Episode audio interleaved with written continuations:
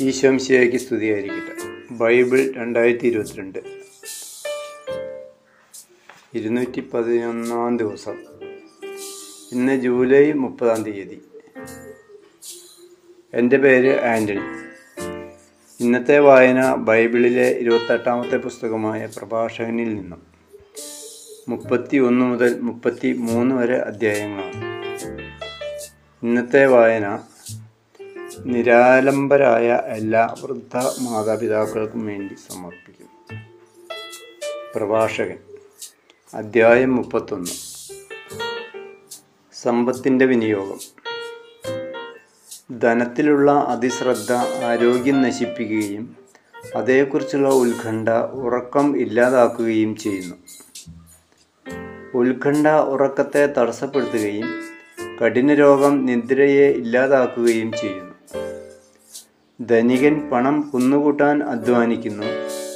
വിശ്രമവേളയിൽ അവൻ സുഖഭോഗങ്ങളിൽ മുഴുകുന്നു. ദരിദ്രൻ അധ്വാനിക്കുന്നത് ഉപജീവനത്തിനു വേണ്ടിയാണ്. വിശ്രമിച്ചാൽ അവന് ദാരിദ്ര്യം വർദ്ധിക്കും. സ്വർണത്തെ സ്നേഹിക്കുന്നവനു നീതീകരണമില്ല. പണത്തെ പിന്തുടരുന്നവനു മാർഗഭ്രംശം സംഭവിക്കും. സ്വർണം നിമിത്തം പലരും നശിച്ചിട്ടുണ്ട്. നാശത്തെ അവർ മുഖാഭിമുഖം ദർശിക്കുന്നു. അതിനുവേണ്ടി ജീവിതമർപ്പിച്ചിരിക്കുന്നവർക്ക് അത് കെണിയാണ്. ഭോഷന്മാർ അതിൽ വീഴും. കുറ്റമറ്റവനും സ്വർണത്തെ കാക്ഷിക്കാത്തവനുമായ ധനവാൻ അനുഗ്രഹീതനാണ്. അങ്ങനെയുള്ളവൻ ആരുണ്ട്? അവനെ ഞങ്ങൾ അനുഗ്രഹീതൻ എന്ന് വിളിക്കും. സ്വജനമത്യെ അവൻ അത്ഭുതം പ്രവർത്തിച്ചിരിക്കുന്നു. ഈ വിധം പരീക്ഷിക്കപ്പെട്ട് കുറ്റമറ്റവനെ കാണപ്പെട്ടവൻ ആരുണ്ട്? അവന് അഭിമാനിക്കാൻ അവകാശമുണ്ട്. പാപം ചെയ്യാൻ കഴിവുണ്ടായിട്ടും അത് ചെയ്യാത്തവനും തിന്മ പ്രവർത്തിക്കാൻ സാധ്യതയുണ്ടായിട്ടും അത് ചെയ്യാത്തവനും ആരുണ്ട്? അവന്റെ ഐശ്വര്യം സ്ഥിരമായിരിക്കും. സമൂഹം അവന്റെ അവതാരത്തെ പുകഴ്ത്തുകയും ചെയ്യും. വിരുന്നും വീഞ്ഞും. മഹാനായ ഒരുവനോടുകൂടെ ഭക്ഷണത്തിനിരിക്കുമ്പോൾ ആർത്തി കാണിക്കുകയും എത്ര വിഭവസമൃദ്ധം എന്ന് പറയുകയും അരുത്. അത്യാഗ്ര അത്യാഗ്രഹമുള്ള കണ്ണ് ദുഷിച്ചതാണെന്ന് ഓർക്കുക. കണ്ണിനേക്കാൾ കൊതിയുള്ളതായി സൃഷ്ടികളിൽ എന്താണുള്ളത്?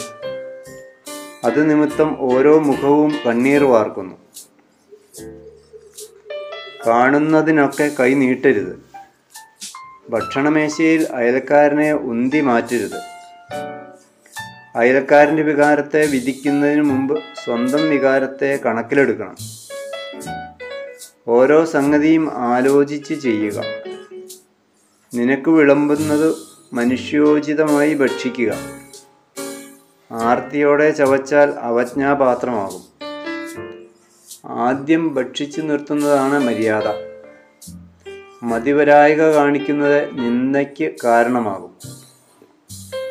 അനേകം പേരോടുകൂടെ ഭക്ഷണത്തിനിരിക്കുമ്പോൾ മറ്റുള്ളവർക്ക് മുമ്പേ നീ ഭക്ഷിച്ചു തുടങ്ങരുത്. സംസ്കാര സമ്പന്നൻ അമിതമായി ഭക്ഷിക്കുന്നില്ല. അവന് ഉറക്കം അനായാസമാണ്. മിതമായി ഭക്ഷിക്കുന്നവൻ നന്നായി ഉറങ്ങുന്നു.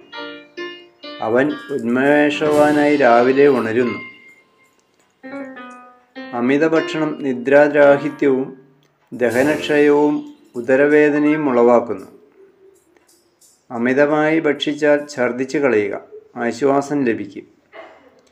മകനെ എന്റെ വാക്ക് കേൾക്കുക അത് അവഗണിക്കരുത്. അവസാനം നീ അതിന്റെ വിലയറിയും ഏത് ജോലിയും ഉത്സാഹപൂർവം ചെയ്യുക നിന്നെ രോഗം ബാധിക്കുകയില്ല. ഭക്ഷണം നിർലോഭം നൽകുന്നവനെ എല്ലാവരും പുകഴ്ത്തും. അവന്റെ ഔദാര്യത്തെക്കുറിച്ചുള്ള പ്ര അവരുടെ പ്രശംസ വിശ്വസനീയവുമാണ്. ഭക്ഷണം നൽകുന്നതിൽ പിശുക്ക് കാണിക്കുന്നവനെ ആളുകൾ പഴിക്കും. അവന്റെ അല്പത്വത്തെക്കുറിച്ചുള്ള അവരുടെ പരാതി സത്യമാണ്. വീഞ്ഞ് കുടിച്ച് ധീരത പ്രകടിപ്പിക്കാൻ ശ്രമിക്കേണ്ട. വീഞ്ഞ് അനേകരെ നശിപ്പിച്ചിട്ടുണ്ട്. ഉരുക്കിന്റെ പദം ചൂളയിൽ തെളിയുന്നു. അഹങ്കാരിയുടെ കലഹത്തിൽ വീഞ്ഞ് ഹൃദയങ്ങളെ ശോധന ചെയ്യുന്നു. മിതമായി കുടിച്ചാൽ വീഞ്ഞ് മനുഷ്യനു ജീവൻ പോലെയാണ്. വീഞ്ഞ് കുടിക്കാത്തവന് എന്തു ജീവിതം? അത് മനുഷ്യന്റെ സന്തോഷത്തിന് സൃഷ്ടിച്ചിട്ടുള്ളതാണ്. ഉചിതമായ സമയത്ത് മിതമായി കുടിച്ചാൽ വീഞ്ഞ് ഹൃദയത്തിന് സന്തോഷവും ആത്മാവിന് ആനന്ദവുമാണ്. അമിതമായാൽ വീഞ്ഞ് ഇടർച്ചയും പ്രലോഭനവും ഉണ്ടാക്കുന്ന തിക്താനുഭവമാണ്. ഉന്മത്തത വിഡ്ഢിയെ പ്ര കോപിപ്പിച്ച് നാശത്തിലെത്തിക്കുന്നു. അത് അവന്റെ ശക്തി കെടുത്തി മുറിവ് വർദ്ധിപ്പിക്കുന്നു. വീഞ്ഞു സൽക്കാരവേളയിൽ അയൽക്കാരനെ ശാസിക്കരുത്. ആഹ്ലാദ പ്രകടനങ്ങളിൽ അവനെ നിന്ദിക്കുകയും അരുത്. അവനെ ശകാരിക്കുകയോ നിർബന്ധിക്കുകയോ അരുത്. മുപ്പത്തിരണ്ട്.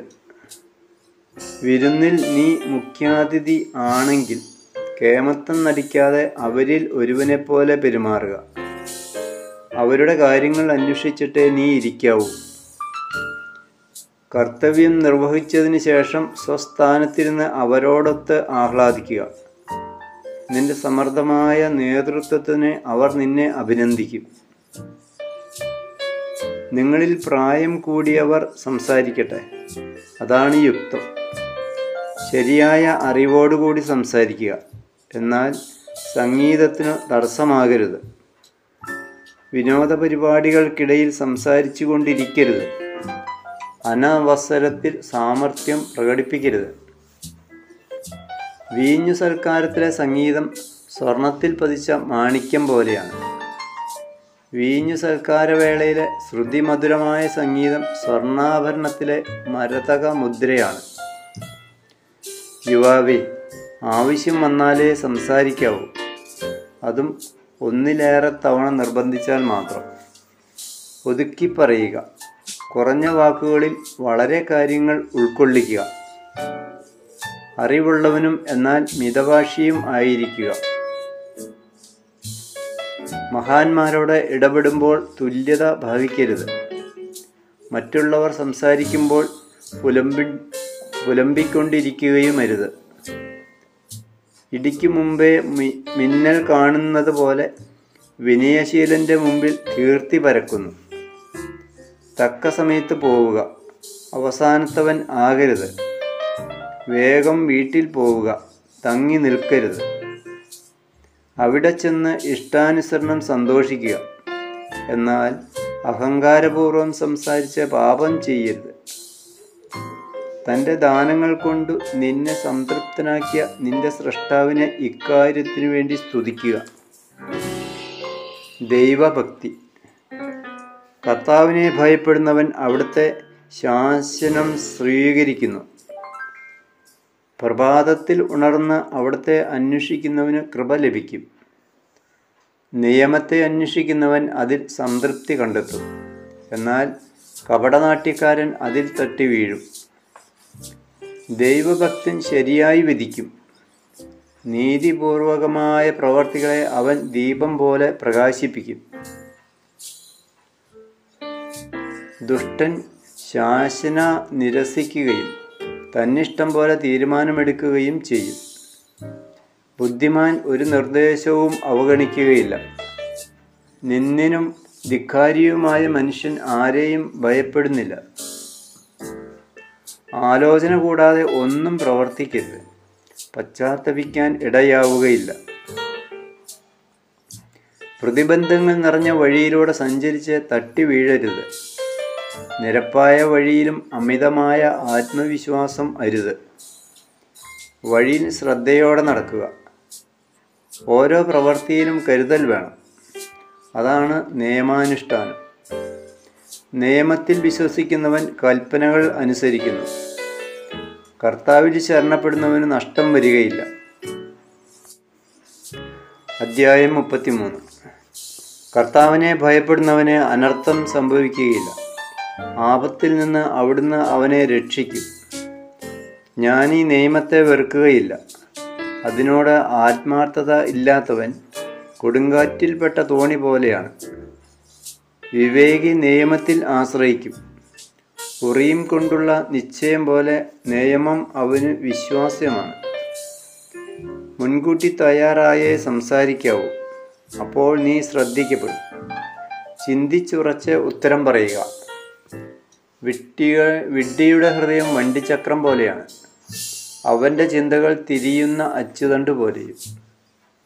പരിഹസിക്കുന്ന സ്നേഹിതൻ വിത്ത് കുതിരയെ പോലെയാണ്.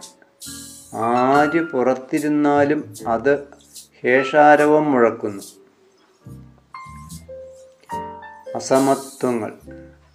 വർഷത്തിലെ എല്ലാ ദിവസങ്ങളെയും പ്രകാശിപ്പിക്കുന്നത് സൂര്യനാണെങ്കിൽ ഒരു ദിവസം മറ്റൊന്നിനേക്കാൾ മെച്ചപ്പെട്ടതാകുന്നതെങ്ങനെ? കർത്താവിന്റെ നിയമമനുസരിച്ചാണ് അവ വ്യത്യസ്തമാകുന്നത്. ഋതുക്കളും ഉത്സവങ്ങളും നിർണയിച്ചതും അവിടുന്നാണ്. ചില നാളുകളെ അവിടുന്ന് ഉന്നതവും സമ്പൂജ്യവും മറ്റു ചിലതിനെ സാധാരണവുമാക്കി. മനുഷ്യരെല്ലാവരും മണ്ണിൽ നിന്നാണ്. ആദം പൊടിയിൽ നിന്ന് സൃഷ്ടിക്കപ്പെട്ടു. കർത്താവ് തന്റെ ജ്ഞാനത്തിന്റെ പൂർണതയിൽ അവരെ വിവേചിക്കുകയും വ്യത്യസ്ത മാർഗങ്ങളിൽ നിയോഗിക്കുകയും ചെയ്തു. അവിടുന്ന് ചിലരെ അനുഗ്രഹിച്ചുയർത്തി വേറെ ചിലരെ വിശദീകരിച്ചു തന്നോടടുപ്പിച്ചു. മറ്റു ചിലരെ ശപിച്ചു താഴ്ത്തുകയും സ്ഥാനഭ്രഷ്ടരാക്കുകയും ചെയ്തു. കുശവന്റെ കയ്യിൽ കളിമണ്ണ് പോലെയാണ് സൃഷ്ടാവിന്റെ കയ്യിൽ മനുഷ്യർ. അവിടുന്ന് തന്റെ ഇഷ്ടമനുസരിച്ച് പ്രവർത്തിക്കുന്നു. ഇഷ്ടമനുസരിച്ച് അവർക്ക് നൽകുന്നു.